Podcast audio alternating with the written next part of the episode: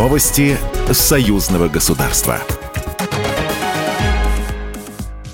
Здравствуйте! У микрофона Юрий Кораблев.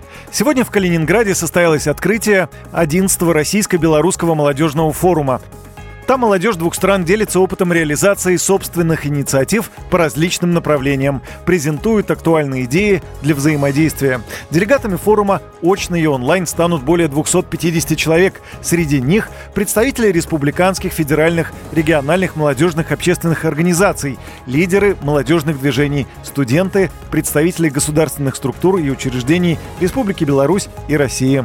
Основное внимание в обсуждениях на площадках форума станут приоритетные направления управления молодежной политики стран, вопросы сохранения исторической памяти, развития студенческого взаимодействия, реализация инициатив молодежи союзного государства.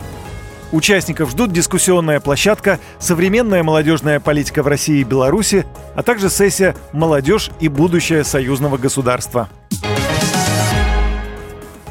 29 лет назад, 20 июля 1994 года, принес присягу и вступил в должность первый президент Республики Беларусь Александр Лукашенко. Он возглавил президентский пост в 39 лет, став одним из самых молодых лидеров государств постсоветского пространства.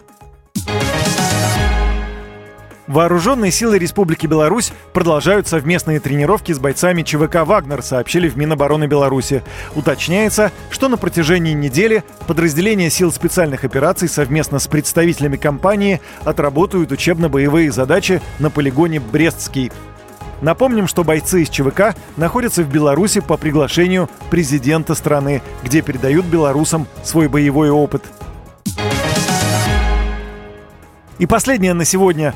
Выездную выставку «Иннопром» планируется провести в Беларуси в 2025 году.